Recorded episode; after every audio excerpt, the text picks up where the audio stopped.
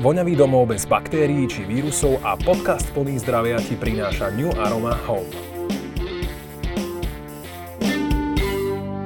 Takže yoga je niečo, čo sa deje v hlave, niečo, čo sa deje vo vnútri. Um, zamestnávam svoju hlavu tým, ako sa hýbem, tým, ak, do akých polôch sa dávam, tým, ako dýcham, tým, ako možno robím nejaké vnútorné kontrakcie, ako hýbem tým dýchom samotným. A vtedy sa z toho cvičenia stáva yoga.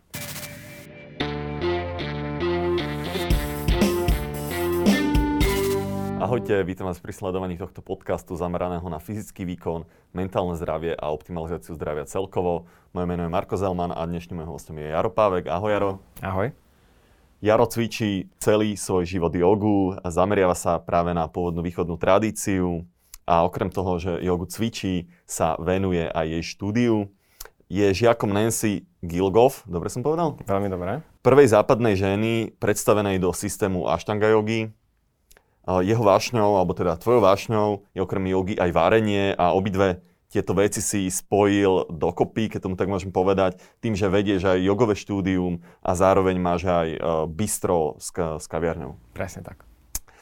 Na začiatok by som sa ťa chcel spýtať, um, je také zaujímavé, u nás yoga je vnímaná najmä ako niečo, čo robia ženy, ale my sme sa predtým bavili, predtým si mi už povedal, že um, v, tom, v tej pôvodnej tradícii je to práve úplne opačne. Ani nie, že to robia ženy a muži, ale že to robili, alebo možno robia najmä muži. Mm, a prečo to tak je? Ako, ako k tomu došlo? Povedz o tom viac. Um, úplne prapôvodne yoga bola tajné učenie. To je východný mysticizmus v podstate. A v každej kultúre mysticizmus nie je čarovanie, to je cesta k spiritualite, k duchovnú a návrat k Bohu. A takisto to bolo aj v Indii. A prístup k joge mali iba muži v jednej určitej kaste a vtedy kasty neboli o tom, že bohatí, chudobní boli podľa svoje dármy, svojho životného zamerania. A tá najvyššia kasta boli intelektuáli, boli sa brahmini a oni vlastne sa učili a prechovávali múdrosť védickú. A védy sú veľa múdrosti a nie úplne každý tento brahmin dokázal všetky obsiahnuť. Takže ani jogu nemohli všetci obsiahnuť. Takže iba z tej jednej kasty, iba muži, iba niektorí mali prístup k joge a chránili ju vlastným životom. Proste pestovali to, kultivovali to. Chránili, myslíš, akože to, um, tú vedomosť? Tú vedomosť chránili, lebo to bol presne, presný um, recept, mm-hmm. ja tomu zvyknem hovoriť ako človek, ktorý rád varí, na to, ako nájsť veľmi účinnú cestu k otvoreniu svojej mysle, spojení sa s Bohom, so sebou, s vesmírom, keby to niekto chcel akože nejak vedieť. A pre nepripraveného to môže byť nebezpečné, alebo to môže byť zneužité. No a ten recept sa vtedy nemohol meniť. To proste bolo nejak a človek, ktorý to chránil, chránil aj presné postupy, presné techniky. A tým, že to bolo také nedobytné, ťažko dostupné, tak sa zaručovalo aj, že nepríde niekto, komu to je lahostajné a začne si do toho pridávať niečo svoje, alebo ohýbať to, meniť to, alebo iba niečo z toho robiť. A potom samozrejme India v čase bola okupovaná najprv moslimskými kultúrami, potom to boli uh, európske civilizácie, ktoré tam prišli, priniesli nové náboženstva, nové zvyklosti. A yoga takmer vyhynula v Indii. To je niečo, čo my si tiež neuvedomujeme. Uh-huh. Ale yoga sa takmer stratila aj s inými praktikami, ako napríklad Ayurveda. A jogin... To bolo ešte, keď, keď to môžem prerušiť, eh, v tých v tej moslimskej ére, ak boli e, Moslimovia ani nie. Alebo Moslimovia ani nie. To bolo už keď Európa prišla s kresťanstvom. Lebo kresťanstvo samozrejme, všetko, čo nie je kresťanské, je pohanské a treba to zničiť, mm-hmm. spáliť, upáliť.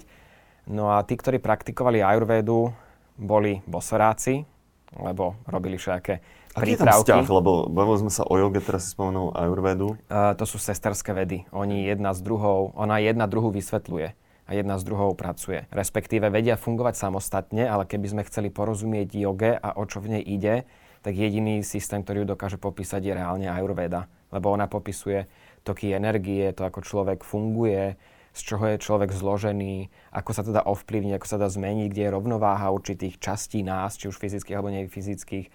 A yoga sú potom nástroje, ako to dosiahnuť. Ako dosiahnuť čo? Nejaký? Rovnováhu. Rovnováhu, okay. Rovnováhu a zdravie, lebo iba v rovnováhe človek zdravý podľa Ayurvedy. A keď ťa správne chápem, Ayurveda ako keby popisuje to telo toho človeka, to zdravie samotné. A yoga je ten nejaký cieľ, ako, ako dosiahnuť. Uh, nie, nie je, cieľ? Môže byť, môže byť, ale yoga je samostatný spôsob, ako nájsť cestu k sebe alebo k Bohu, ale nechcem to nábožensky podať, je to ako, tak každý, kto robí jogu alebo chce robiť jogu, asi vníma, že existuje niečo okrem hmoty. Hej, že, no, že je aj nejaká ako spirituálna. Áno, no hej. Takže yoga je tá spirituálna zložka tohto celého. Ayurveda je nástroj, ako použiť svet, tým chcem povedať jedlo, nápoje, prostredie, ročné obdobie, na to, aby sme sa dokázali udržať v rovnováhe.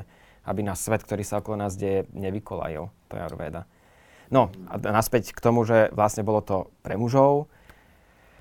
A potom uh, yoga takmer vyhynula, potom boli niektorí guruovia, ktorí ju začali skladať naspäť, či už z rôznych tých starých spisov, alebo to tradovali v rodine, alebo kontaktovali iných guruov a spájali tu t- tie, tie učenia, tie názory, tie spisy a oživovali to znova. Mm-hmm. A to bolo pred 100-150 rokmi sa bavíme. To, nie, to nie je tak dávno. To nie je tak dávno. A vtedy zasa, začala mať yoga znova taký veľký prerod na rôznych miestach Indie, severná, južná.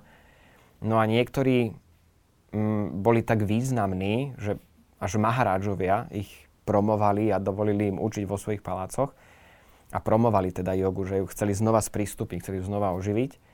No a jeden z týchto uh, gurov bol aj učiteľom prvých západniarov. Jedna z tých prvých západných bytostí, ktorá sa jogu naučila a naozaj tradičnú vyniesla von, bola žena. A ona bola Ukrajinka žijúca v Amerike, v LA, v Hollywoode. A samozrejme, keď také niečo atraktívne, exotické prinesiete, tak sú to práve známe osobnosti, ktoré by to chceli vyskúšať. No a tá hneď prvá známa osobnosť bola Marilyn Monroe. Takže už bola hneď druhá osoba žena. A samozrejme vtedy tie ženy to robili trochu inak ako muži. Mm, mali to jemnejšie a také elegantnejšie, by som povedal. A to už pre mužov potom není také atraktívne. Je to práve zaujímavé, čo ty hovoríš, lebo práve čo si čo ľudia môžu pozrieť na tvojom Instagrame, tak veľa tých pozícií vyzerá dosť náročne. Že, že nie je to úplne len proste naťahovanie alebo le, leženie na zemi. Samozrejme, teraz to trošku degradujem, ani, ani yoga, ktorá nie, ženy, nie je taká, ale, ale že je vyslovene, že vyzerá fyzicky náročná, dynamická. je veľa prístupov k joge a sú niektoré, ktoré sú jednoduchšie a sú, jedn, sú jogy, ktoré majú, dávajú tú možnosť trošku sa aj viacej do toho silovo alebo hybnostne zapojiť. Jasne. Každý si už musí potom nájsť s čím sa chce hrať sám. Dokonca ma napadlo, nemôžem to nespomenúť, si hovoril, že bolo to kvázi tajné učenie kedysi a že odháňali aj tých novicov alebo ľudí, čo sa chceli kvázi ako keby dostať k tomu učeniu a že a naozaj, ak vidíš v nejakých tých filmoch, že chcú sa dostať do kláštora, tí akože, e, čo chcú byť mnísi alebo čo chcú s tými učencami, takže že reálne hovorí, že ako keby to aj takto bolo, že, že najprv tých bolo. ľudí odháňali a Bolo to tak? Potom... Keď som spomínal tohto gurua, ktorý zliepal tú jogu naspäť, mm. tak on dostal možnosť od svojho maharádžu uh, mať výpravu do Himaláji, kde bol jeden veľmi vychýrený takýto uh, iný guru, skúsenejší, starší, ktorý žil pod veľmi posvetnou horou, v ktorej sa hovorí, že Shiva žil. A ten maharádža mu dal výpravu, aby sa tam vôbec dostal, aby prežil tú cestu pešo cez Himaláje. A keď tam prišiel, guru ho odmietol, že on ho nebude nič učiť. A niekoľkokrát musel dobiedzať a ukázať svoju pokoru a svoju nesmiernu múdrosť, ktorou už oplýval, aby vôbec zvážil ten guru, že ho príjme a začne ho niečo učiť. A tú múdrosť, ktorú musel preukázať, bolo samozrejme rozprávať sanskritom, čo už v tej dobe bol uh, vyhnutý jazyk a rozprávali ním iba práve pár takýchto ľudí um, že ovláda védskú mytológiu, ajurvédu, samozrejme, to bolo, to, to bolo nevyhnutné na to, aby človek praktikoval jogu. A astrológiu védsku, aj to je ďalšia vec. Takže... Védy, keď to správne chápem, to je také nejaké veľmi staré indické učenie, že tisícky rokov staré a to je, že aj učenie, aj mytológia, alebo čo to presne To je všetko v jednom. To je to védy, to je, to, to je súbor. Um, vedomosť, nejaká intelekt, intelektuálna, intelektuálne dedičstvo. Pochádzajúce z Indie alebo z tých oblastí, ktoré tam boli. A mm, neviem úplne povedať, aké všetky zložky to má, lebo sám sa o védy úplne akože detálne Len pre posluchačov, že keď hovoríme, tak Áno. akože je to takéto to staré učenie. Ale aké, aké je to staré? Vieš povedať? Tak v tom sa vedci, odborníci akože celkom bijú, lebo Ale taká, bavíme sa o stovkách rokov? alebo bavíme sa o tisíc- tisícoch tisíckov? rokov. Ako Indovia vám povedia, že to sú 10 tisíce rokov staré texty, spisy, čo vedci vám povedia, že toľko to nemôže byť, lebo toľka tá civilizácia neexistovala. Hej, jasné. Hej, že proste tá, tá vedecká obec má svoju predstavu o tom, ako sa datuje história a všetko musí do toho zapadnúť a Indovia vám povedia aj tak niečo iné. Druhá vec je, že vám to povedia Indovia. Takže to častokrát treba brať naozaj s rezervou. Rozhodne to však je niekoľko tisíc rokov staré. Jeden z takých tých najhlavnejších jogových textov má cez 2000 rokov. Aj akože uznávané vedou, že má toľko. Áno, to akože veda určila. Samozrejme je iné, keď, eh, keď to povedia tí Indové, ako si hovoril, že ďalšia vec je, kolegu. veda datuje, odkedy to bolo napísané. Druhá vec je, že ono nie od začiatku to bolo napísané. Jasné, to bola ústna tradícia najprv. väčšina tých Zväčša. vecí bola vo veršoch, uh, v eposoch a to sa tradovalo ústne vo forme mantier a odriekania a učiteľ to ako básničku naučil svojho žiaka, ten sa to memoroval, meditoval nad tými textami a tento potom ďalšieho naučil a potom jedne, niekoho napadlo, že a ja to napíšem. A vtedy to za, ved, veda začala datovať. Takže ja osobne verím, že je to fakt oveľa, oveľa staršie učenie. Aj u nás je to tak, že tie verše slúžili práve na tú memorizáciu, na tú dobrú aj u nás, že či je to homerské verše, alebo, alebo je to ten Beowulf. Určite. Uh, tie nordické boli všetko najprv len kvázi, že, že epické veršované príbehy kvôli tomu, že to bola vyslovene tá narratívna, tá hovorená história. Presne tak. A dobre, už ale trošku zachádzame. Uh, Vrátil by som sa k tomu. Skúsme, uh, skús aj pre mňa možno klasifikovať, uh, aké, aké typy jog poznáme, jogových učení, ako to charakterizujeme. Ľudia počuli rôzne jogy, či už je to že pranayama, neviem, nejaké dýchové techniky, alebo potom až po nejaké úplne no, moderné koncepty power jogy, typujem, že to asi nezapadá úplne do toho trečného učenia. Ale skús povedať, že aký je ten nejaký, nejaký ten framework. To, koľko jog poznáme dnes, to je úplne nevydané. A častokrát aj nevieme povedať, aký je medzi nimi rozdiel. Prapôvodne bolo 5, respektíve 6 druhov jogy. Bola karma yoga, kriya yoga, bhakti yoga, džňana yoga, hatha yoga. Nejdem ich rozoberať, ktoré to sú. Tie prvé štyri menované boli skôr filozofické smery a učili nás, ak by sme definovali jogu ako cestu k sebe, cestu k rovnováhe, respektíve cestu k Bohu, nás učili tieto veci cez konanie, filozofiu, štúdium a podobne. A potom bola hatha yoga, ktorá hovorila, že cesta k sebe, alebo k vyššej podstate, môže ísť cez telo, cez dýchanie, cez meditáciu. Takže hatha yoga bola jedna jediná yoga, ktorá robila fyzické cvičenia, pranajamy, dýchové cvičenia a meditáciu. Dalo by sa povedať, že má také tri hlavné tieto piliere a ostatné nepracovali s telom až takto vôbec. A potom bola ešte Raja yoga, čo v preklade znamená kráľovská yoga. A kráľovská yoga zastrešovala všetkých týchto 5 v sebe. A kráľovská yoga má 8 bodov, 8 krokov, alebo 8 pilierov by sme to mohli povedať, keď hatha yoga má 3. To znamená, že ha, Raja yoga je yoga, ktorá obsahuje aj filozofiu, veľmi akože hlbokú, a rôzne odporúčania, ako konať, ako minimalizovať svoj karmický nejaký kar- karmickú jazvu a Takže to je normálne ná, návod v určitom zmysle na morálny život, že, že ako, Aj to- ako to správne mohol- žiť, ako to správne konať. ako žiť. Od, hm, takto, yoga nie sú prikázania ani žiadne niečo, čo nás zavezuje. To sú iba čisto súbor odporúčaní, ktoré nám hovoria, že keď budeme toto robiť, toto dosiahneme. Budeme inklinovať k nejakému cieľu oveľa ľahšie. A nič nezakazuje a nikde v žiadnych vedách je napísané, že čo by sa stalo, keby že nerobíme jedno alebo druhé. No a týchto šesť bolo prapôvodných typov jogy. Takže každá jedna joga, ktorá má fyzické prevedenie, by sa dala definovať, že je hatha yoga. Spadá pod hatha jogu. A potom už sa líšia, že guru nejaký spravil svoje prevedenie tej fyzickej časti a nazvali ju nejak. Aj v modernom svete ľudia si nejakú skladbu spravia a ne, nejakú dynamiku, nejakú sekvenciu a, a nazvú si ju nejak. Ale stále je to typ hatha yoga. Rozumiem. Takže tá fyzická yoga, čo vyšla z tej tradície, je vyslovene z tradície hatha yogy. Presne tak. To mi zaujímavé, my sme sa aj bavili, že či urobíme aj nejakú ukážku pred rozhovorom. A ty si mi na to povedal, že o joge sa dá viac čo povedať, ako zacvičiť. Presne. A chápem aj, čo tým hovoríš, lebo tri z tých štyroch, dobre to hovorím, z tých základných, štyri z piatich?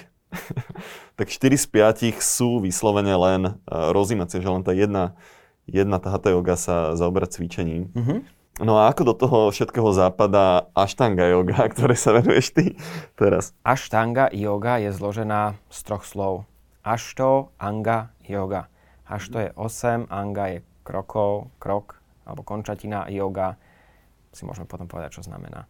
Takže Ashto Anga yoga je 8 stupňová yoga, to znamená, že je to Raja yoga, je to ten kráľovský typ, ktorý obsahuje všetky tie podtypy pod sebou, takže je tam veľmi precízna Um, takto, Ashtanga yoga ako slovné spojenie existuje, ako som spomínal, tých 2000 rokov, lebo to bolo v tom 2000 ročnom texte napísané, popísaných týchto 8 krokov jogy.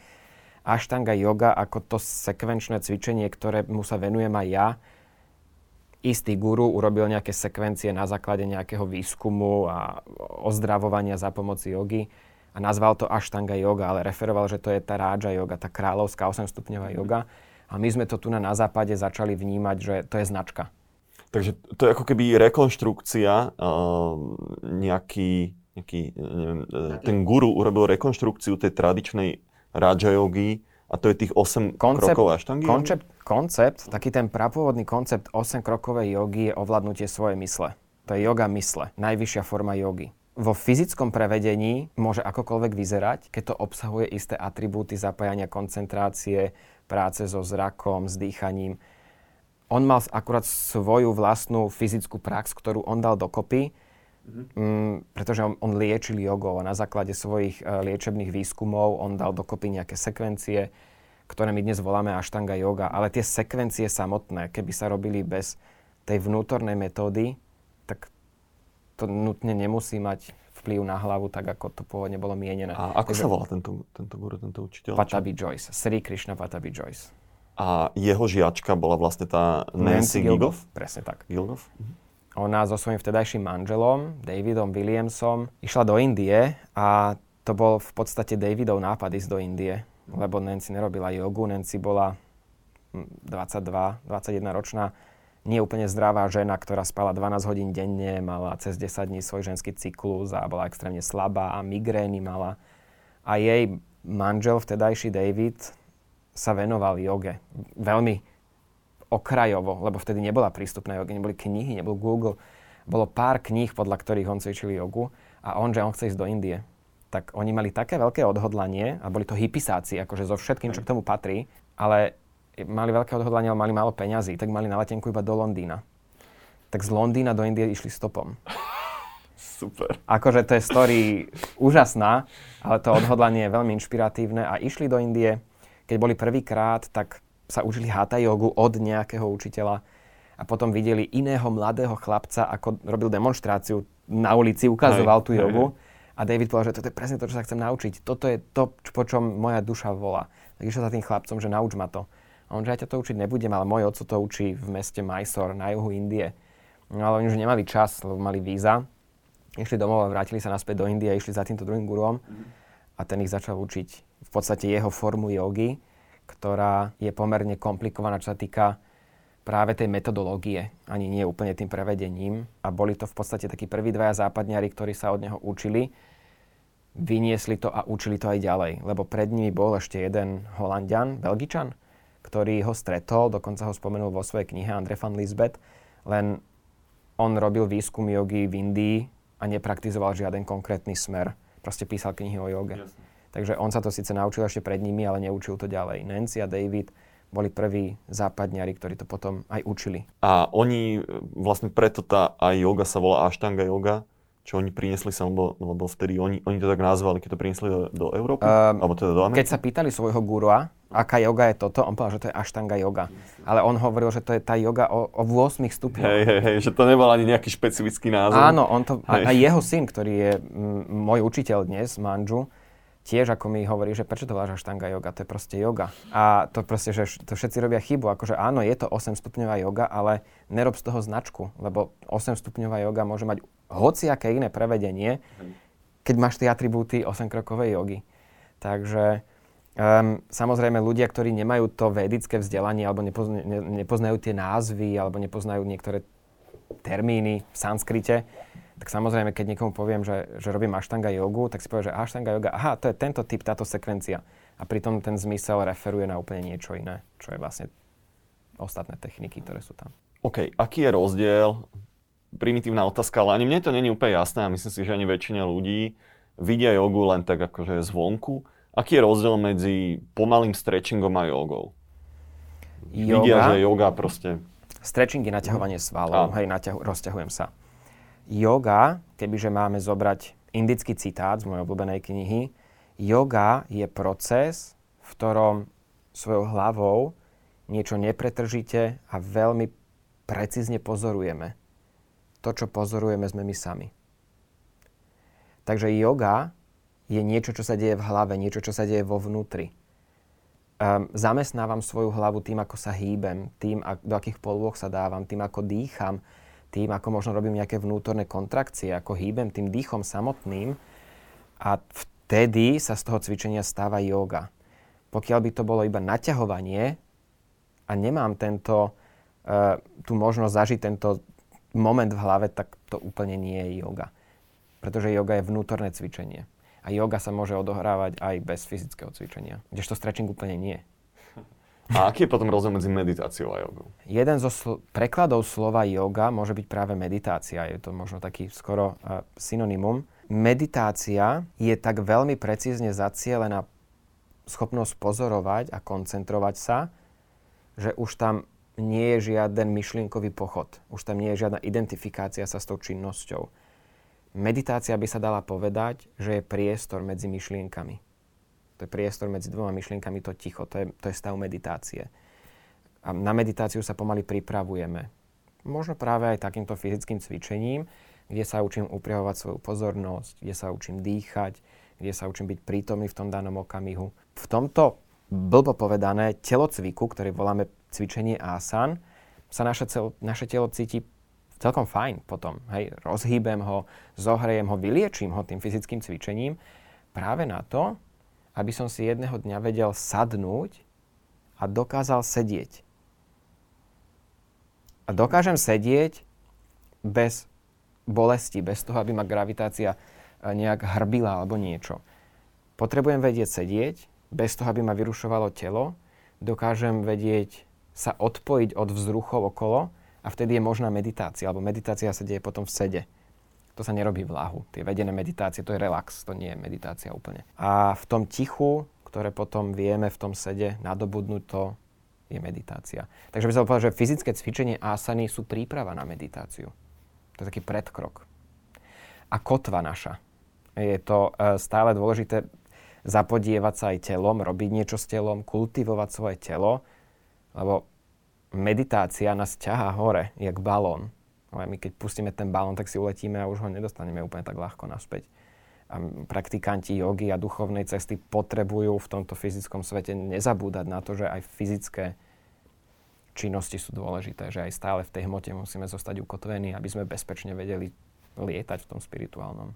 Takže to, že kvázi má, robím nejaké asany, nejaké, nejaké um, jak by som nazval asany pre ľudí, Pozície. čo nevedia nejaké rôzne pozície a prechody medzi nimi, tak ma to nutí ostať ad jedna v tom tele. Uh-huh. V pozornosti, hlavne zamestnávaš svoju hlavu, sústredíš sa a kultivuješ svoju fyzickú zložku. To telo je kryštál našej duše a my by sme nemali na neho zabúdať, my by sme sa mali na neho starať, aby svietil.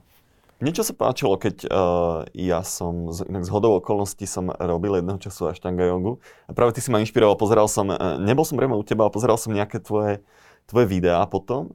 A tam sa mi páčilo to, že máš rôzne tie pozície, tie asány a prechádzaš medzi nimi automaticky. Že nemusím tam rozmýšľať, mm-hmm. čo ide ďalej a viem sa dostať do takého úplného kľudu. Presne tak. Že to mi pomôže aj to, že, že niečo robím, a toto nemám inak len pri joge, ale aj pri iných nejakých aktivitách, mm-hmm. že podľa mňa je to pocit, ktorý veľa ľudí vyhľadáva aj pri rôznych extrémnych športoch. Mm-hmm, ten pocit, že, že som teraz v tom momente, Presne okamžite, mm-hmm. nemyslím, že čo bolo 10 minút dozadu, čo idem proste zajtra robiť alebo tak. O to tam ide. To je jeden z takých tých základných rozdielov medzi Raja jogou a hatha jogou alebo inými systémami hatha jogy, že Raja yoga nám dáva ten priestor byť tu a teraz, sústrediť sa a byť v tom danom momente. Ehm, na to musím vedieť, čo mám robiť. Ashtanga yoga je daná do nejakých sekvencií presných, do nejakých sérií to voláme. A tým, že oni sú presne dané a my sa ich krok po kroku učíme, tak už raz, keď som sa to naučil a robím to, už nemusím rozmýšľať, čo nasleduje. Moje telo už to automaticky robí. A v tom flow, v tom prevedení, v tej statike, v tej dynamike, v tom dychu sa odohráva veľmi jedinečný moment v našej mysli, v našej pozornosti. My sme stále prítomní, my nie sme niekde uletení medzi hviezdami. My sme stále veľmi prítomní v tom dychu, v, to, v tom fyzickom tele, ale na tú chvíľku prestáva existovať všetko, čo bolo pred tou praxou a všetko, čo bude po tej praxi. Sme iba tu a teraz. No a to je yoga mysle. Naša mysel je upriamená na terajšok. Je, je v, v sústredení. Ale samozrejme to neznamená, že to je jediná dobrá yoga. To je jeden zo spôsobov, ako sa yoga robiť dá, hej, len aby som... Chcem sa ťa spýtať možno praktickejšie alebo konkrétnejšie, um, s čím ľudia zväčša prídu na hodiny jogy a čo sú, čo sú tie veci, že čo im ty možno nevieš dať na hodine tvojej jogy, čo im možno dávajú mm-hmm. také tie klasickejšie západné prístupy. Jasné. A v čom je tá tvoja yoga iná? Rôzni ľudia prídu s rôznymi uh, cieľmi. Niektorí ľudia prišli prvýkrát na jogu úplne náhodou, lebo to bolo najbližšie jogové štúdio. Fajn. Prišli niektorí ľudia, ktorí mali zranenie. Fajn. Prišli ľudia, ktorí počuli odporúčanie. Takisto fajn. A boli ľudia, ktorí prišli, lebo sa dlhoročne venujú joge a potrebujú ísť trošku hlbšie do seba. Identicky fajn. Všetky tí, všetci títo ľudia môžu prísť. Keď príde niekto ku mne prvýkrát na jogu, tak necvičí ani neplatí, sedí a pozerá, čo sa deje v tej miestnosti. Ako som spomínal, teraz yoga, ashtanga yoga má určité presné sekvencie, má nejaké série, ktoré človek robí sám, sústredí sa. To znamená, že keď prebieha hodina takejto jogy, a mám tam, strelím 20 ľudí, 20 ľudí cvičí o samote, samostatne, dýcha samostatne, a moja rola ako učiteľa na tej hodine je tým, čo už vedia tú prax, im pomôcť, uľahčiť im niektoré pozície, podržať ich v niektorých balančných, aby napríklad nepadli. A ľudia, ktorí prídu a nič nevedia, tak mojou úlohou je ich krok po kroku z hodiny na hodinu učiť tú prax. Um, Môžeme sa zastaviť, príde mi to zaujímavé, lebo e, práve na niektorých jogách, čo som to bol, možno by som to dal do kontrastu, že veľakrát tá vedená hodina jogy je, že spoločné cvičenie, že inštruktor Presne. robí nejaké pozície a ostatní ho následujú. Hej. A ty vlastne čo robíš, je vyslovene niečo iné. Áno. Je, že každý si cvičí sám a ty sa, ty sa snažíš im akurát pomôcť, keď vidíš, že, okay, že toto, toto trošku inak, túto pozíciu Hej. upraviť, ak ste správne chápem. Áno. Um, a práve preto na prvej hodine tí ľudia, ktorí prídu prvýkrát necvičia, aby to videli, aby som ušetril im peniaze, čas, lebo ko, väčšina ľudí nehľada niečo, že prídem na prvú hodinu a budem cvičiť 15 minút, jednu vec dokola, aby som sa ju naučil a odchádzal s tým, že si ju pamätám. Chcú hodinu cvičiť. Oni, prišli, oni majú Hej, hodinu si prišli a oni si po práci chcú zacvičiť v, pri sviečkách alebo v príjemnom prostredí s dobrou hudbou a to je presne to, čo ja im nedám. lebo, lebo ja neprecvičujem jogu. A ja sa venujem tomu, že ja ľudí učím mať svoju vlastnú prax, prísť sami k sebe, naučiť sa pozastaviť svoju mysel na chvíľu, nájsť na chvíľu pokoj. Vedené hodiny, také tie príjemné, ktoré vyhľadáva väčšina ľudí, a je to úplne v poriadku, že to vyhľadávajú, je instantný relax. Preto sa cítia tak dobre po tej hodine. Mm-hmm. Lebo sa uvoľnia. Proste sú v práci, musia čeliť rôznym situáciám, rôznym ľuďom a proste toto ich zrelaxuje. Keď prídu na moju hodinu, po prvej hodine rozhodne majú všetko, len nie relax. Lebo, lebo na druhý deň možno majú svalovicu, nechápu, prečo, sa to, prečo to takto robíme, prečo ja neprecvičujem. A keď sa ale vydržia a naučia sa tú prax a začnú ju robiť, už nemusia vyhľadávať jednorázový relax. Lebo ten jogový systém, ktorý my robíme, je o hlave a on vlastne učí hlavu, ako byť blbuvzdorný. A keď sme blbuvzdorní, jednoducho nás ten svet toľko nestresuje. Čo ty myslíš? Učiť hlavu, ako byť blbuvzdorný? Uh, blbuvzdorný o, o, o, napríklad k reakciám niektorých ľudí, veciam na politickej scéne, Takže kolegov. byť menej reaktívny, byť Presne viac tak. v takom kľude, Áno, áno. A tým pádom človek už nemusí hľadať jednorázový relax, lebo on je vo väčšom relaxe permanentne. To je taký ten základný, základný rozdiel. Takže ľudia, ktorí k tebe prídu, alebo čo ty ponúkaš, je vyslovene pomáhať im budovať si, Svoju vlastnú prax. si vlastnú, vlastnú jogovú prax. Áno, to je úplne v pohode pre ľudí, ktorí idú prvýkrát na jogu, to je úplne v pohode pre ľudí, ktorí dlhodobo robia jogu. Len človek, ktorý dlhodobo robili jogu a je tam pokročili, je u mňa začiatočník, lebo si nepamätá tú prax. Takže mojou úlohou je naučiť ho tú prax, trošku ho zase Možno pre ľudí, ktorí rozmýšľali nad tým, ale sú rôzne bloky, ktoré ľudia majú, že Mhm. proste prečo nerobím jogu. Skús možno povedať také, také základné, základné bloky, čo ľudia majú a že ktoré z toho, ak niektoré sú relevantné, uh, ak nie sú re- Mhm. relevantné, že prečo. žiaden z tých blokov nie je relevantný, ale tie najzákladnejšie sú, že som málo ohybný alebo málo ohybná. A, a to je najväčšia hlúposť, pretože na to, aby sme mohli zrobiť jogu, potrebujeme telo. A každý človek, ktorý príde na tú jogu, asi to telo má. Ohybné telo, nie? Nemusí mať ohybné telo, lebo môj otco začal s jogou, keď má 69 rokov, čo je 50 rokov po tom, čo ho začal naozaj všetkými možnými športami ničiť. Um, a robí jogu. A je asi najneohybnejší v miestnosti. Ale užíva si to. Lebo to je o tom, že my sa musíme naučiť s našim telom niečo robiť v rámci možností a naučiť sa byť s tým OK. To je jeden prvý veľký krok v joge, že sa začíname učiť na limitoch svojho tela, že aj nedokonalosti sú úplne v poriadku. Takže nemusíme byť ohybní a tým, ako človek robí jogu, postupne, či chce, či nechce, sa trochu zohybní. Nikto nebude 100% mať nohu za hlavou niekedy. Nebude nie, každý vedie sedieť v lotosovom sede, že máš nohy preložené. Ale to je úplne v pohode. Tá yoga je niečo, čo sa deje v hlave. To nie je niečo, čo naše telo dokáže spraviť. Takže totálne irrelevantné, to je taká tá výhovorka, po ktorej ľudia siahnu prvýkrát, že jasné, jasné, prídem, ale ešte sa musím trochu roztiahnuť. Že, vieš čo, poďme si radšej do fitka zacvičiť, ale na jogu nemusíš prísť ako, vieš, s tým, že ja robím jogu, jogu, nemusíš mať ten pocit, že musíš prísť na jogu. No a druhý taký je, že to robia iba ženy. A to je proste niečo, čo sa stalo v priebehu, začal to byť také považované za ženský wellness, dokonca už existujú jogy, kde majú prístup iba ženy. Akože je to úplne v poriadku, ale rozhodne to nie je ženská záležitosť. Mm, Našťastie teda myslím, povedať, že k nám chodí dosť veľa mužov, možno práve tým, že ja alebo ďalší učiteľ, čo mnou učí, sme, sme chalani a cítia sa trochu akože bezpečnejšie.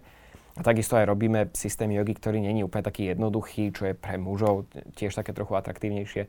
Ale akákoľvek joga, chalani môžu byť úplne sebavedomo ísť a myslím si, že je veľká pravdepodobnosť, že keď ten učiteľ je skúsený, tak si to zamilujú, lebo to sa nedá nezamilovať podľa mňa. Aj keď nie je joga pre každého, ale môže ju robiť úplne každý. Není problém.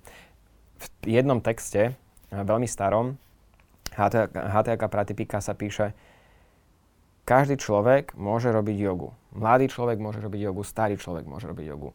Ohybný človek, neohybný človek môže robiť jogu. Chudý aj objemný človek môže robiť jogu, zdravý aj chorý človek môže robiť jogu, iba lenivý človek nemôže robiť jogu.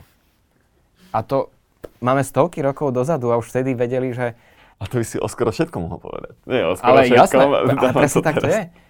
Takže každý človek, ktorý má trochu vôle, proste nemôže mať žiadnu výhovorku, lebo každý jeden človek sa to v nejakej forme dokáže naučiť. Už je potom na ňom, či dokáže tú formu, ktorú jeho telo dokáže previesť, že je s ňou v pohode. Lebo častokrát ľudia to vzdajú, pretože si povedia, že "Mm, mne to nejde. Ale to je zase iba, oni si povedali v hlave, že mne to nejde, jednoducho neakceptujú to, ako vyzerajú oni, že nedokážu ako spraviť veci ako človek vedľa nich napríklad, alebo niekto na YouTube, alebo niekde.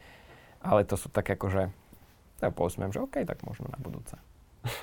Um, čo sú možno benefity alebo, alebo nejaké veci, ktoré vidíš či už na sebe, alebo možno ty, ty to robíš dlhodobo, ale na ľuďoch, ktorí k tebe prídu a že možno tieto benefity konkrétne ani ne, neočakávali. Čo mne prídu také kvázi klasické, čo ja poznám, alebo že človek je že kľudnejší, zrelaxovaný. Rozhodne. Um, Čo sú možno človek začína, ako ty si to pekne povedal, byť menej reaktívny mm, ohľadne, okolo, na oklitý svet.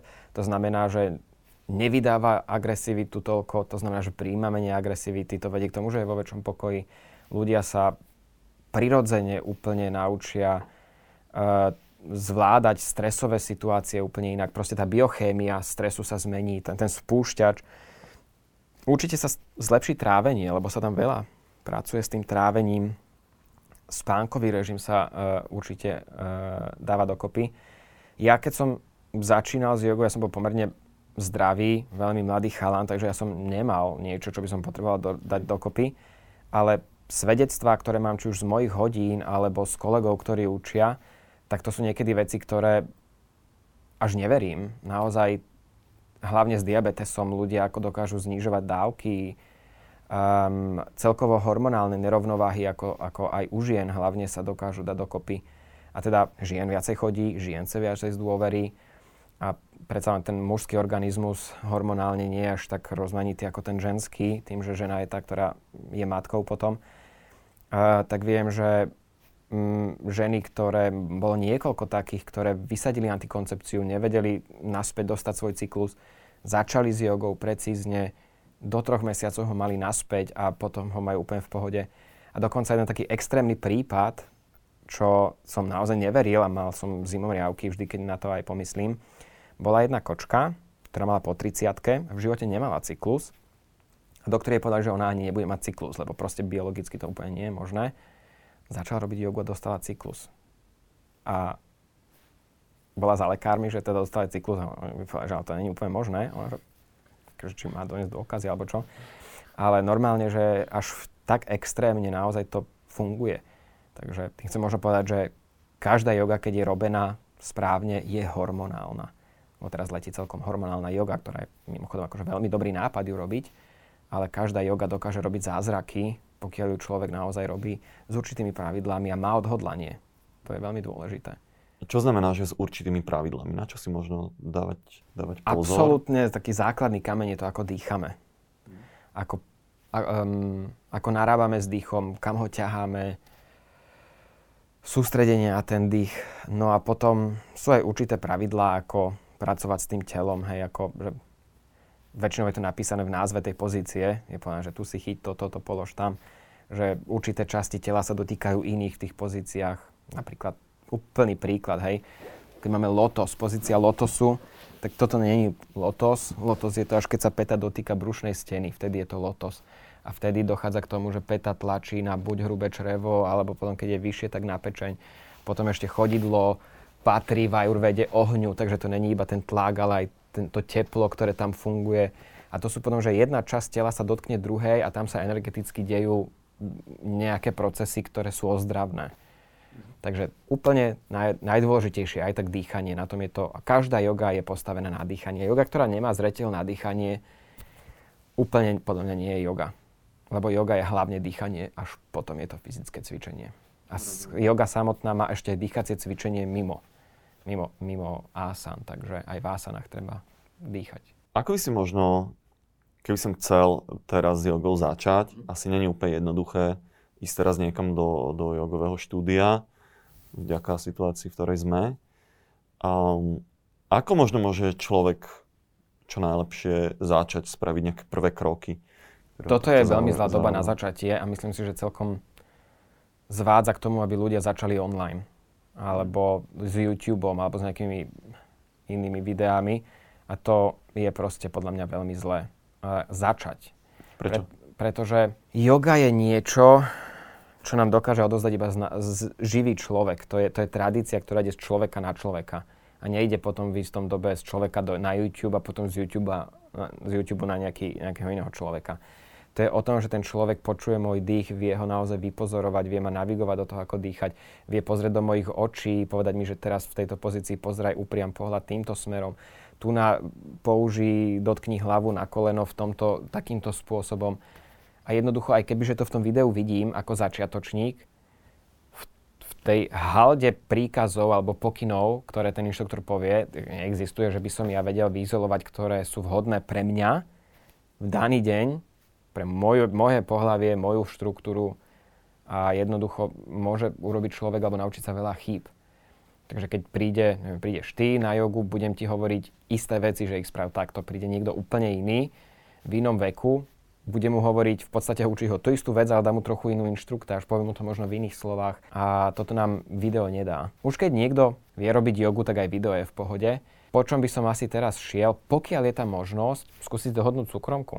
Akože tí učitelia myslím, že budú veľmi radi, keď budú mať možnosť niekoho učiť aj keby to malo byť online, lebo je to jeden na jedného a viem ťa vidieť, jak to robíš, viem teoreticky počuť, keď sa sluchatka, ako dýcháš a viem ťa možno lepšie navigovať, ako keby som streamoval pre neviem koľko ľudí a ty sa len tak do toho zapojíš. Ja som si vždy hovoril, že ja nebudem robiť online hodiny jogy, ale prišla prvá vlna, hneď som bol Zoom, najviac vedené hodiny, najviac online hodiny.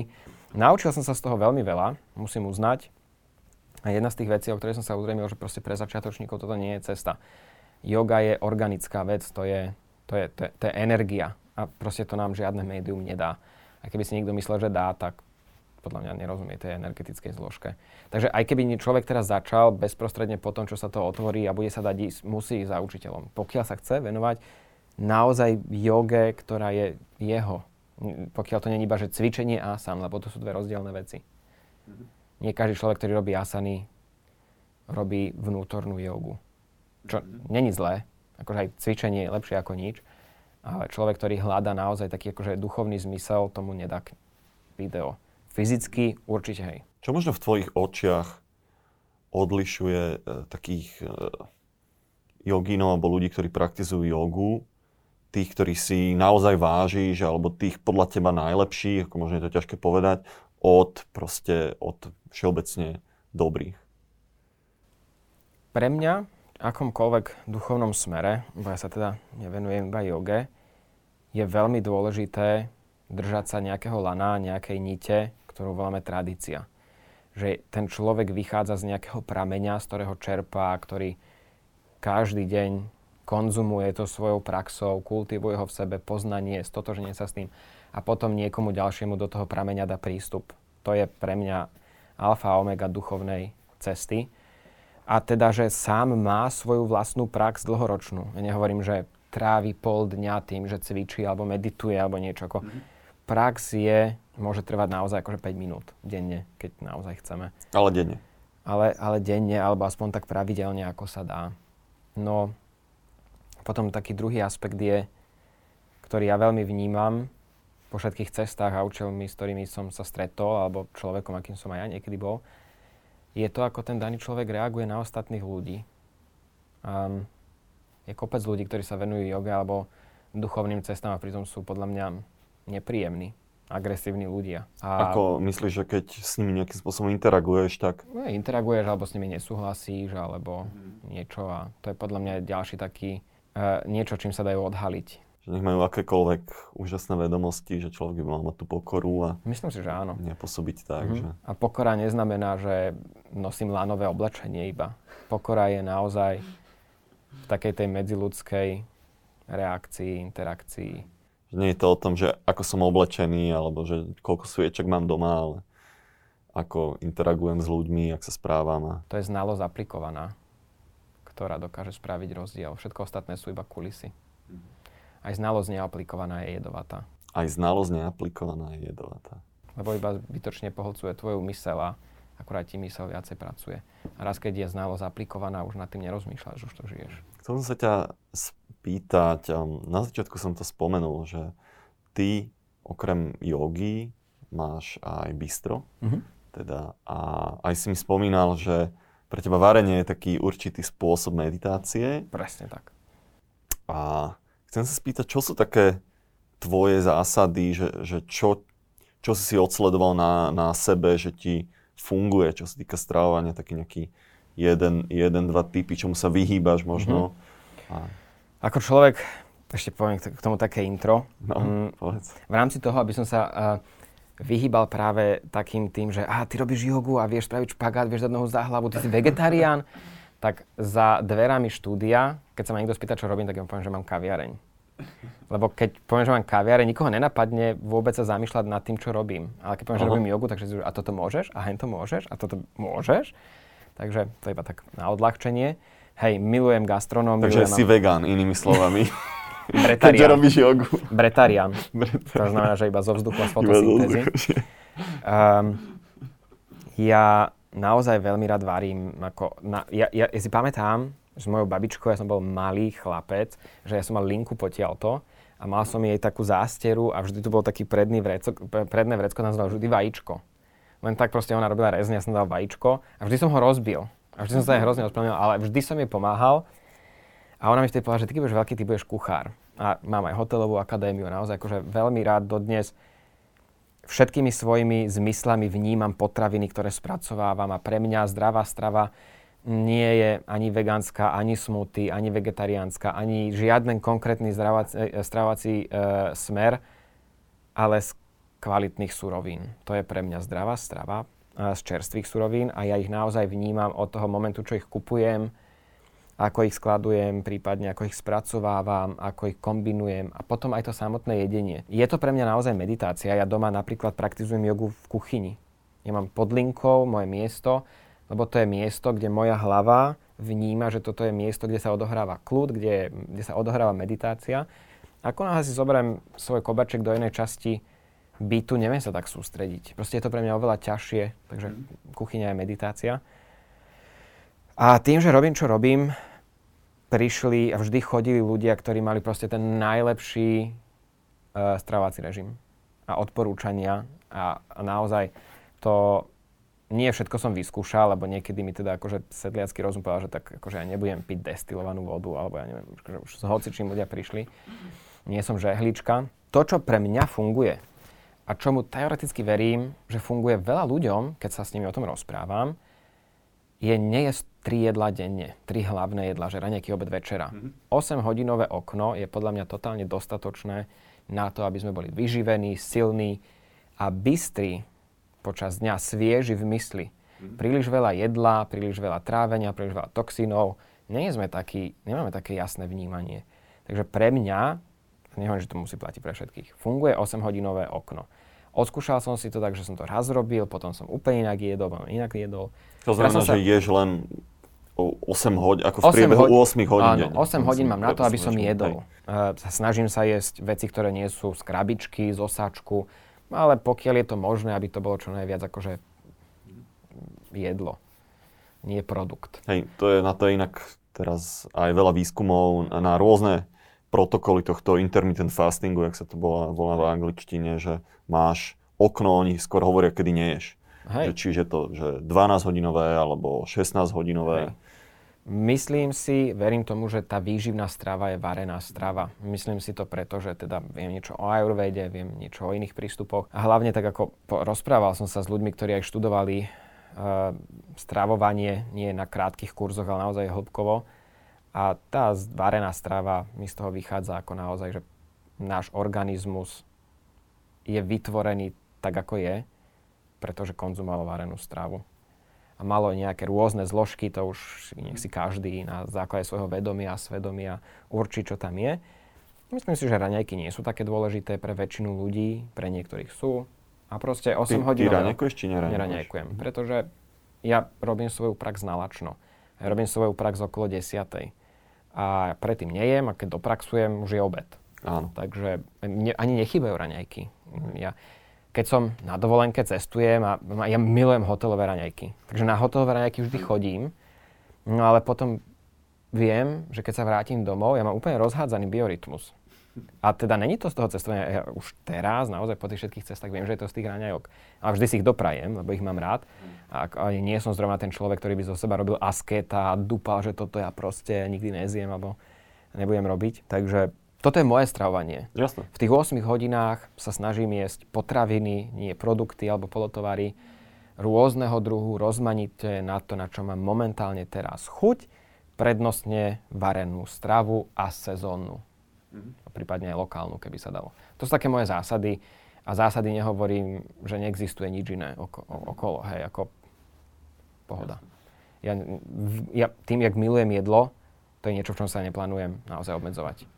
A skúšal som. A ďalšia vec, ktorá mi podľa mňa v jedálničku úplne tak nesedí, ktorá je najväčší taký prúser stravovania moderného, je cukor, fruktóza. Mhm. A fruktóza, tým myslím aj smuty, tým myslím aj med, tým myslím aj cukor, biely, hnedý, červený, akýkoľvek si zoberieme, proste príliš veľa fruktózy.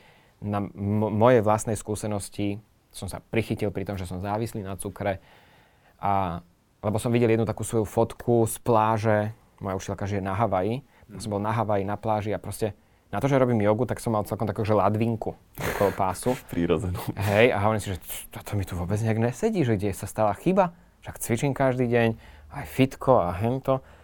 A začal som si pátrať potom a naozaj som došiel k tomu, že proste ja mám príliš veľký príjem cukru, sacharidov a malý príjem proteínu.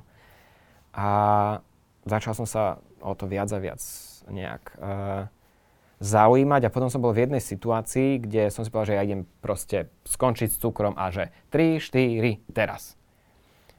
Neviem, netrvalo to dlho, to bola otázka možno dňa, dvoch. Hral som hru na počítači, triaška, zahmlenie a zrazu sa obraz vrátil, iba keď boli papieriky od cukríkov a čokolád okolo mňa. Proste abstinenčný uh, príznak. A vtedy som povedal, že fúha, akože mám fakt problém. A vtedy som normálne musel aj u nás v práci v Bystre povedať ľuďom, že ja, ja mám tento problém a potrebujem, aby ste mi vy s tým pomohli. Nepchať mi cukor do cesty a nebudem jesť koláče, nepchajte mi ich, nerobte si z toho strandu a samozrejme, haha, neješ cukor, to je aká hlúposť. Už niekoľký v štúdiu viem, že si prešli cez to, že nejedli cukor. Takže to je podľa mňa taký trobý problém, fakt. A odšťavené aj, aj ovocie, aj všetky tieto veci. To je stále fruktóza, stále to je dobré. Stačí si pozrieť biochemiu toho, ako funguje naša pečeň, ako to trávi, čo to robí pre náš mozog, čo to robí pre naše vnútro a čo, to sa nedá nevidieť, tá biochemia. Musím povedať, že tieto dve zásady veľmi, veľmi dobre sedia aj mne. Ja tiež poznám ľudí, že čo sú takí, čo raňajkujú a sú v ráno hladní, ale ja ráno nebývam hladný a tiež väčšinou ani dneska som nejedol do obeda, natáčame. Takže tiež budem obedovať. Hej. A inak ešte naspäť k tomu cukru, ja ne, nehovorím, že ja nejem cukor, Zžužľal som cukrík v aute po, po ceste sem.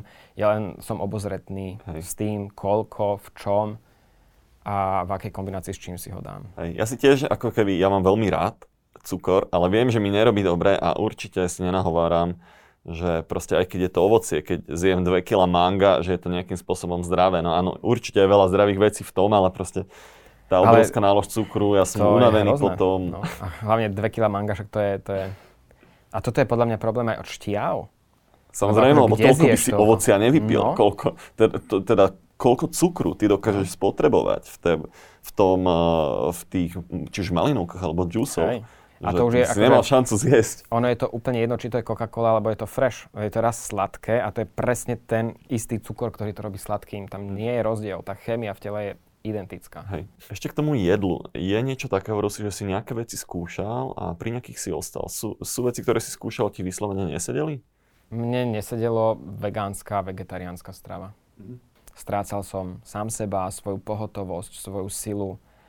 Um, s tým, čo robím, ako veľa ja sa živým rečou, učením, um, strácal som túto schopnosť a, stra- a vzdialoval som sa od ľudí. Toto som už viackrát počul. Sú, sú ľudia, o ktorých počujem, že mi, im aj vyhovuje. Tak ja... strava, ale bol by som obozretný. Hej. Hej, jasné. Ako ja vôbec nikomu nejdem ani radiť, že musíte jesť niečo, alebo nesmiete jesť niečo. A to je, to, je, to je v rámci jogového sveta práve tá téma, kde odhalíš tých najagresívnejších joginov. Proste, lebo oni ťa za svoje stravovacie návyky normálne je, útočia. Oni ťa zbijú. A tam podľa mňa je vidieť to, do akej miery sú ľudia vyčilovaní alebo nie. Lebo myslím si, že by sme mali akože naozaj vedieť sedieť pri jednom stole bez toho, aby sme kúkali jeden druhému do taniera. Mali by sme pozrieť jeden druhému do očí.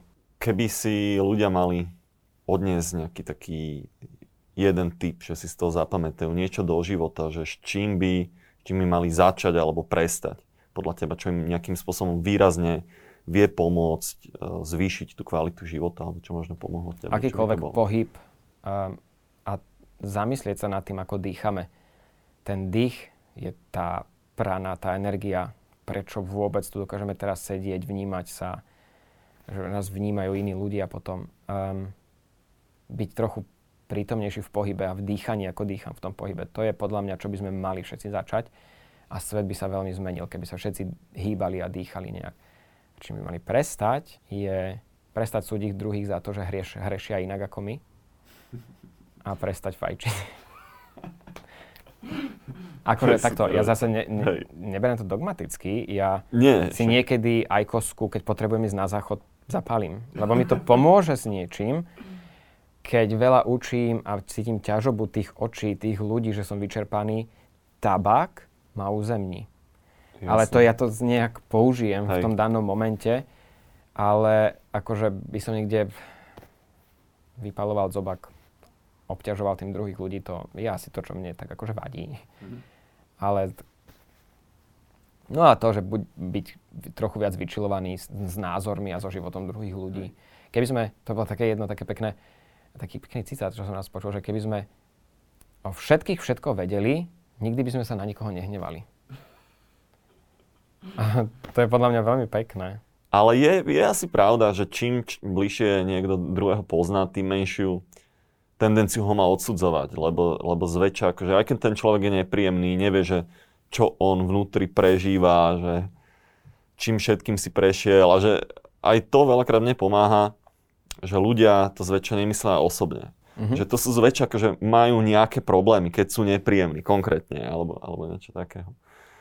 Ako praktikanti jogy by sme sa mali naučiť, že každá pravda je iba naša pravda a tá pravda niekoho iného je úplne v poriadku, keď je iná. A nemali by sme sa nehať rozhodiť pravdami iných ľudí. Super.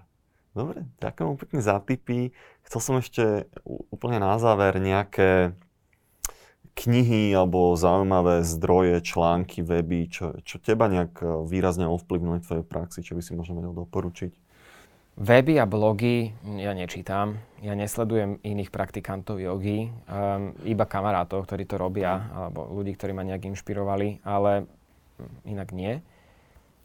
Pokiaľ sa niekto venuje joge, tak Veci, ktoré by mali mať prečítané, sú tie staré spisy, ktoré boli napísané ako Hatha Yoga Pratipika, Yoga Sutra, Yoga Vajnavalkya a podobne.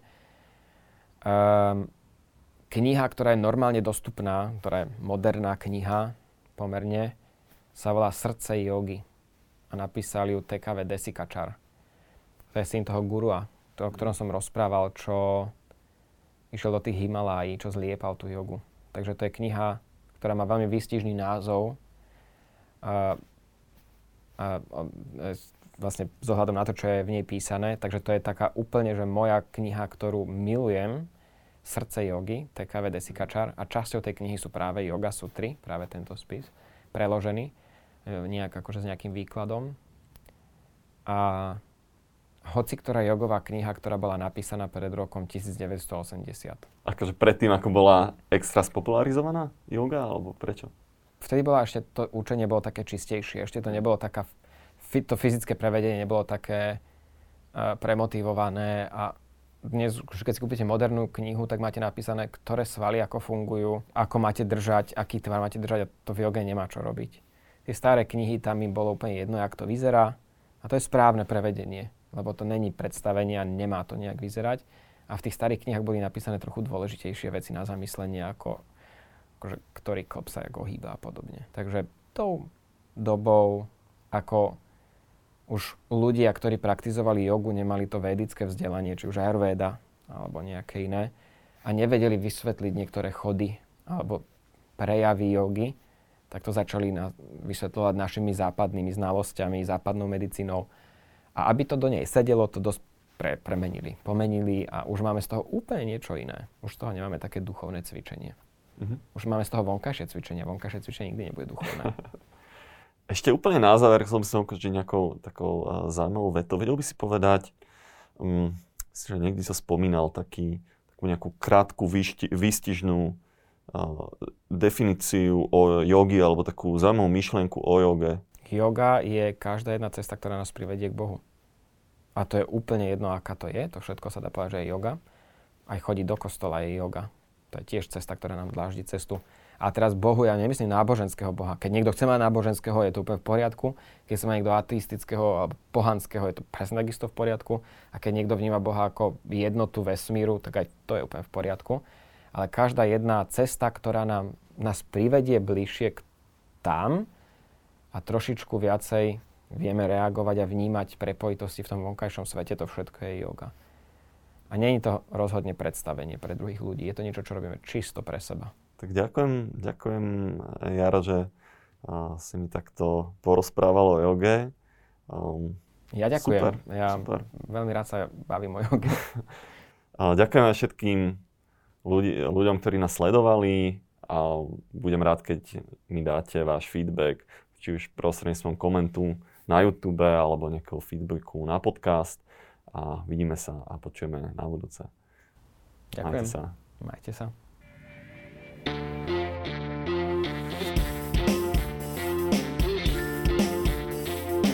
Voňavý domov bez baktérií či vírusov a podcast plný zdravia ti prináša New Aroma Home.